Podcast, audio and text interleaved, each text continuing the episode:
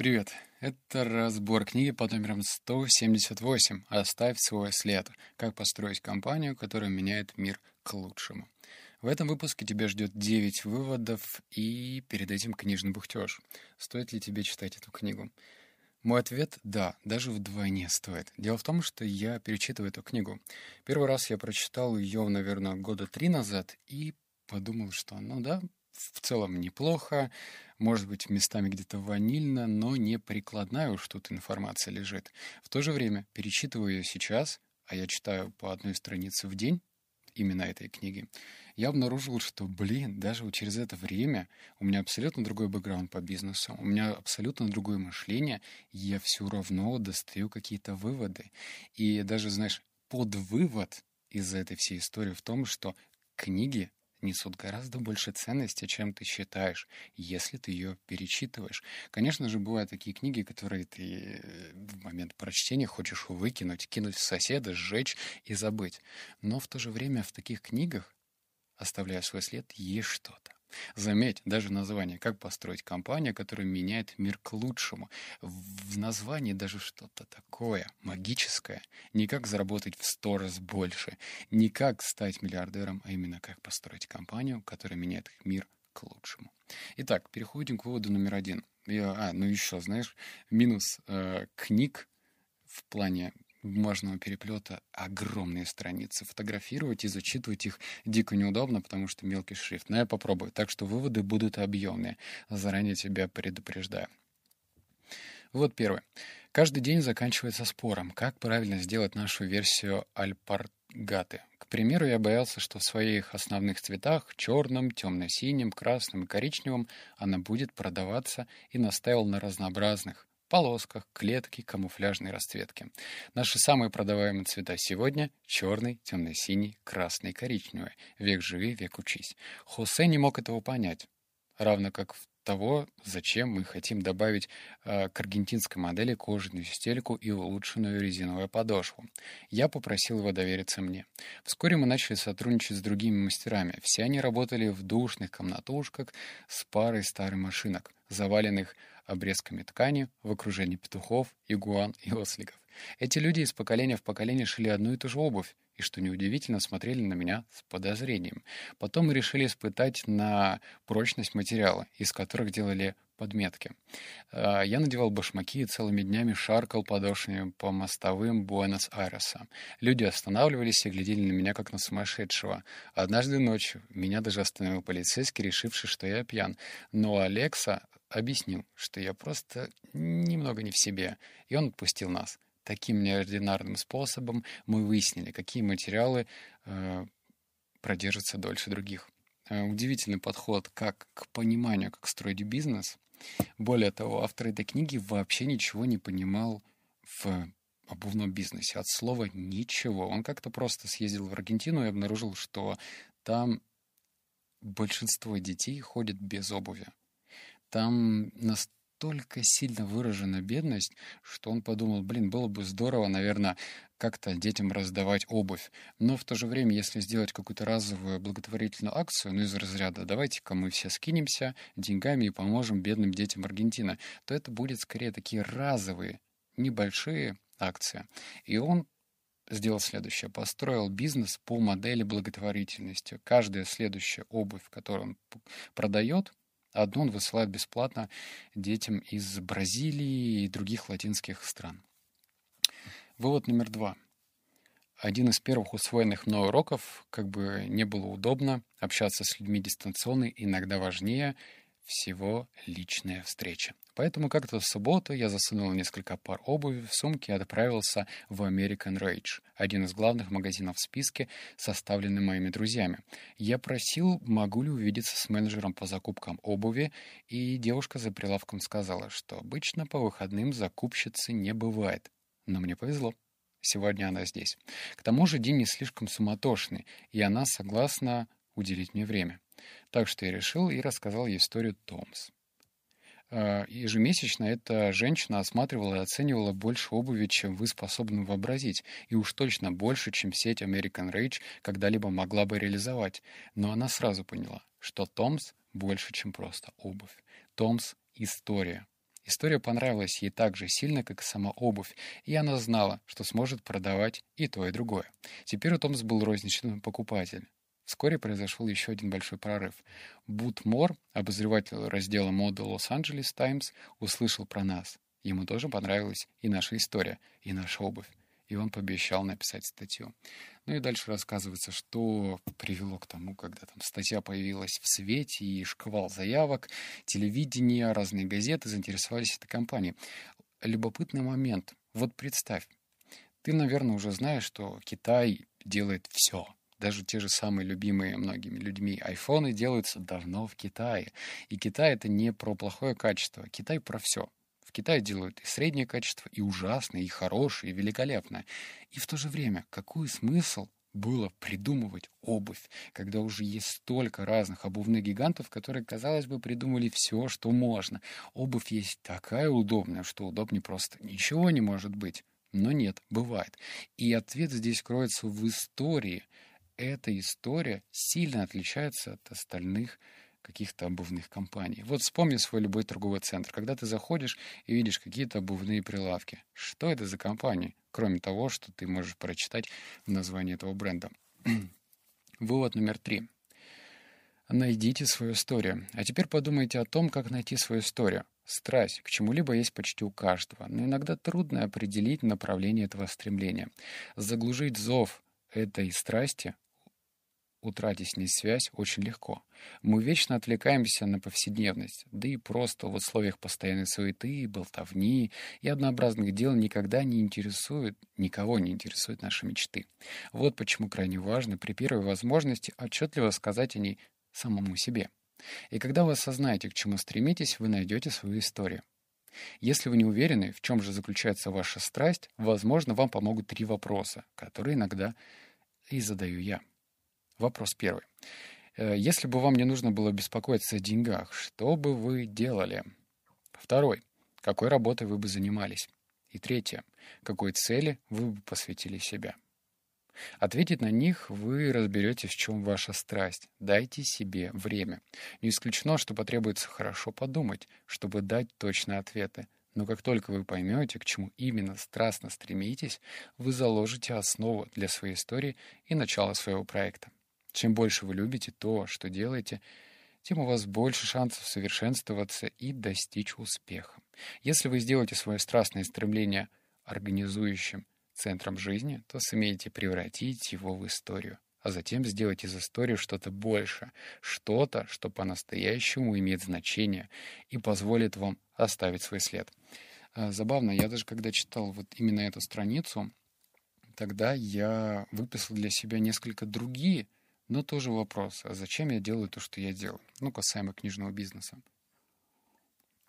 Я выписывал эти вопросы, сначала задавался им сам, затем задал вопросы своему партнеру, а потом их сравнил и понял, что я двигаюсь в правильном направлении. И рекомендую сделать тебе то же самое. Знаешь, та информация, которая подается под свойством информации, ну типа «ага, классно, и что мне с этим делать?», то она, как правило, бесполезна. А если ты начинаешь над ней размышлять и думать, или даже включаться и отвечать на эти вопросы, то, возможно, это приводит тебя к чему-то грандиозному. Так что просто попробуй еще раз. Если бы вам не нужно было беспокоиться о деньгах, что бы вы делали? Какой работой вы бы занимались? Какой цели вы бы посвятили себя? Вывод номер четыре. Расскажите свою историю миру. М-м, секундочку. Как только вы находите историю и приступаете к своему проекту, будь то бизнес, благотворительность или даже поиск новой работы, встает вопрос, каким образом донести историю до всех. Самое главное — пообещать себе, рассказывать ее при любой возможности. Это не случайная часть вашего бизнеса, а основная зона, на которой нужно сконцентрировать внимание. Иначе вы просто не уделите необходимое время оттачиванию своей истории и творческому подходу к ее распространению. Мы в Томс ежедневно прикладываем все усилия, чтобы люди узнали нашу историю. Историю о том, что мы производим отличную обувь и, продав одну пару, дарим другую нуждающуюся в ней ребенку. Мы делаем многое. От семидесятидневного путешествия по стране в трейлерах «Айрстрим» до мероприятия фирмы в магазинах «Нордстром». Мы приглашали наших сторонников и клиентов участвовать в акциях по раздаче обуви, где бы в мире мы их не проводили. Мы стояли тридцатиминутный документальный фильм, точнее, мы сняли, премьера которого состоялась на фестивале Tribeca. Надеюсь, мой английский тебя не удивил. Мы организовали специальное подразделение Томс Кампс Департамент для поддержки школьников и студентов, желающих присоединиться к нашему движению. Вывод: придумывай разные способы, как ты можешь донести свою историю. Самый простой — это завести свой блог. В момент, когда ты делишься своей историей, ты не только сам прокачиваешься и прокачиваешь свои скиллы, но и о тебе мир узнает. Так что самый простой — заведи, блин, блог. Пора уже это сделать. Вывод номер пять. Все, кто достиг успеха, вынуждены пройти тернистый путь. Чем больше биографии вы читаете и слушаете рассказы лидеров бизнеса, чем больше разговариваете с успешными людьми, тем больше узнаете об их ошибках, страхах и неудачах. Но все же вы понимаете, что эти падения стали для них величайшим благом. Этот урок необходимо усвоить. Гарантирую, в любом новом предприятии вам порой будет казаться, что оно обречено на провал, и успех не добиться никогда, как бы усердно вы ни трудились. И когда это случится, вы столкнетесь с одним из важнейших испытаний. Страх и неудачи неизбежны. Единственное, что отличает абсолютный успех от абсолютной неудачи, то, что вы делаете в момент провала. Именно в этот момент многие опускают руки и начинают искать оправдания для того, чтобы все бросить. Сорянчик, я не удержался. Вывод из рубрики «Успешный успех», но мне он нужен. Короче, мы не... Мы с тобой не проиграли до тех пор, пока не опустили руки и не вывесили табличку на нашей груди «Я проиграл». Все остальное не считается. Так что извини, но мне нужен был этот вывод. Вывод номер шесть. Он, кстати, интересный, но в то же время странный. В две тысячи седьмом году Кортни и его брат Картер организовали компанию ВИФ. Она производила крепкий алкогольный напиток. Слоган «Лучший способ пить». Кортни объясняет так. Напиток обогащен соком ягод асаи, которые полны витаминов С и Е, содержит на пятьдесят семь процентов больше оксидантов, чем гранатовый сок, и на триста процентов больше, чем красное вино. Помимо того, ВИФ отправляет по доллару от каждой проданной бутылки на защиту тропических лесов, сотрудничая с фондом, название фонда, которое я в жизни не выговорю, основным группой предпринимателей Шамбазон. Да, вино... Куренное производство ВИФ — единственное работающее от ветряных источников энергии. Это первая компания в отрасли, которая полностью исключила из технологических процессов выбросы в атмосферу углекислого газа и имеет соответствующий сертификат. Продажи компании превосходны. Из года в год они растут более чем, как ты думаешь, на сколько процентов? То есть, пожалуй, можно было организовать подпольное производство водочки, как и любят наши русские душой человек, но вот можно было так заморочиться. Так вот, они растут более чем на двести пятьдесят процентов, и скоро ВИФ станет одним из самых продаваемых новых брендов в стране. Как и все, кто начинал свое дело, Кортни иногда боялся. Порой я просыпался посреди ночи от кошмаров. Достаточно быстро нам стало ясно, что мы почти ничего не знаем от алкогольной индустрии, и нам придется всему учиться. Вдобавок мы опасались, что нашу идею кто-то перехватит. Одним словом, мы были в ужасе. Кортни рассказал мне, что в годы э, становления помогало ему преодолеть страх. Вот его совет. Что бы ни произошло, выигрыш, проигрыш или ничья, не забывайте, жизнь продолжается. Хм? Блин, как можно было заморачиваться так при приготовлении алкогольных напитков, с учетом того, что я против алкашки, но что-то в этом есть. Если уже делать что-то, то хотя бы так заморачиваться. Вывод седьмой. Я буквально окружил... Ну, это, кстати, практический вывод. Я буквально окружил себя вдохновляющими цитатами. Этому совету очень просто следовать, но в моем предпринимательской карьере именно он колоссально помог бороться со страхом. Представьте, что организуете компанию, но у вас нет средств ни нанять толкового ассистента, ни организовать совет директоров, и вообще нет никого, кто давал бы советы, мотивировал или просто прислушивался бы к вашим идеям. И все же мы можем получить удивительную помощь. Откуда? Из, та-дам, цитат. Из высказываний людей, э, справившихся со своими страхами и неудачами, и возвывший в сикшмикшняхся. Их мысли придают силу. Пусть они будут постоянно на виду у вас. Когда я начинал, мне часто бывало одиноко, и я развесил такие цитаты по всей квартире. Они давали мне почувствовать, что я не один. Я набирал и распечатывал понравившиеся сентенции или вырезал их из журналов и приклеивал к стене. Все первые шесть лет моей предпринимательской жизни моя квартира была усеяна цитатами, будто по ней прошел бумажный торнадо. Вот некоторые из моих любимых изречений о страхе, которые помогли мне пережить самые смутные времена. «Измени свои мысли, и ты изменишь свой мир». Большинство неудачников — это люди, которые сдались, не зная, насколько они близки к успеху. Успех — это умение идти от неудачи к неудаче, не теряя энтузиазма. Блин, как много людей, кто слышал подобные советы, хоть раз распечатывал цитаты и устраивал бумажное торнадо в своей комнате.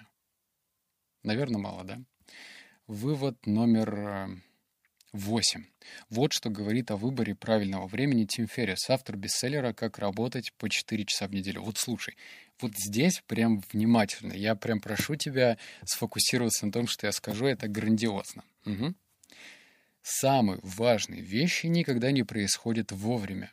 Ждете нужного момента, чтобы уволиться. Звезды никогда не выстроятся в ряд. Зеленый свет не будет гореть постоянно. Вселенная ничего не имеет против вас, но и не стремится избавить вас от трудностей.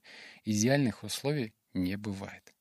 Когда-нибудь это болезнь, которая похоронит ваши мечты вместе с вами. Списки «за» и «против» не лучше. Если это важно для вас, но вы хотите заняться этим, когда-нибудь просто начните сейчас и корректируйте курс по пути. Если дожидаться подходящего момента, чтобы что-то предпринять, вы никогда ничего не сделаете. На что вы можете рассчитывать определенно, так это на то, что в вашей карьере рано или поздно наступят жуткие моменты. Со мной так и произошло. Не жди, блин, какого-то великого момента, потому что его, скорее всего, не будет. Точнее, его просто не бывает. Ну, вот так, знаешь, чтобы прям тебе доходчиво объяснили. Знаешь, у меня была такая теория, когда я был совсем маленьким глупышкой. Я думал, что в момент... Когда я стою на развилке действий, да, в какую сторону пойти, налево, направо, я даже перекладывал ответственность на сон. Я вот думал такой, вот, хоть бы мне приснился какой-нибудь вещий сон, где прям во сне мне четко сказали, иди, блин, налево или иди направо. Но такого не бывает. Более того, даже если тебе снится какой-нибудь дурной сон, и ты откроешь эту информацию в сонниках, ну, знаешь, там вобьешь прям в Яндексе, что значит, что если тебе приснилась лягушка, которая едет на велосипеде, курит кальян и смотрит «Дом-два». Если ты это вобьешь, наверняка в этом соннике и будет какое-то объяснение. Но это будет жуть. Жуть. И... ясного ответа ты точно не получишь. Так что не жди какого-то знака. Ну и заключительный вывод номер девять. Я уже устал читать, но он интересный. Он по поводу того, что не стоит смущаться того, насколько ты мал. Однажды телефон зазвонил. Я стоял ближе всех, снял трубку и сказал: «Здравствуйте, это обувь Томс». Звонивший заметно нервничал. Я из магазина Nordstrom и хочу сделать пробный заказ на сто пар прямо сейчас. Все знают, что у Nordstrom отличный обувной отдел. Можно годами дожидаться встречи с кем-нибудь из компании. Мой собеседник сообщил, что его босс увидел статью Vogue, и покупатель уже спрашивает Toms. Поэтому он решил попробовать поработать с нами. И я помощник закупщика, продолжил он. Мой босс на меня давит, и мне нужно оформить заказ прямо сейчас. «Я бы с удовольствием», — сказал я, — «но у нас сейчас нет обуви». И это было правдой. «Нет, вы не понимаете. Я звоню из Nordstrom, где нужна обувь прямо сейчас». «Старина», — сказал я, — «у нас на самом деле ничего нет». Парень начал раздражаться. «Просто соедините меня с отделом продаж!» — буркнул он. «Сейчас!»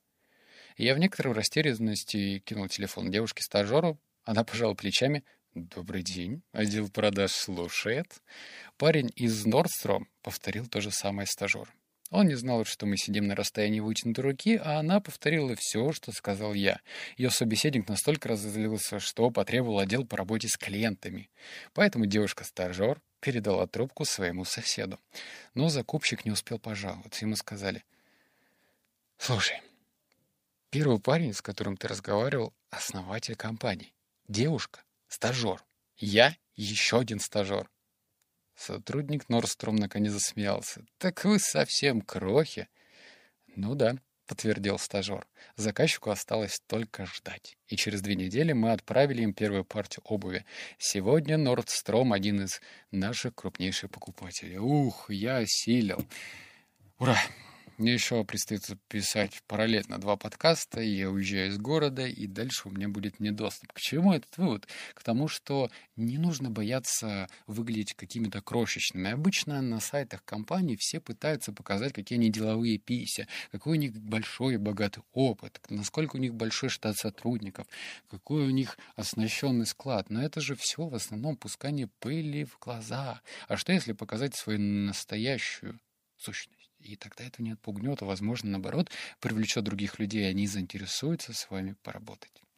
Вот такие вот были выводы. Так что рекомендую перечитывать классику. Она имеет свойство удивлять. Обнял, поцеловал, заплакал. Услышимся в следующем подкасте. Пока.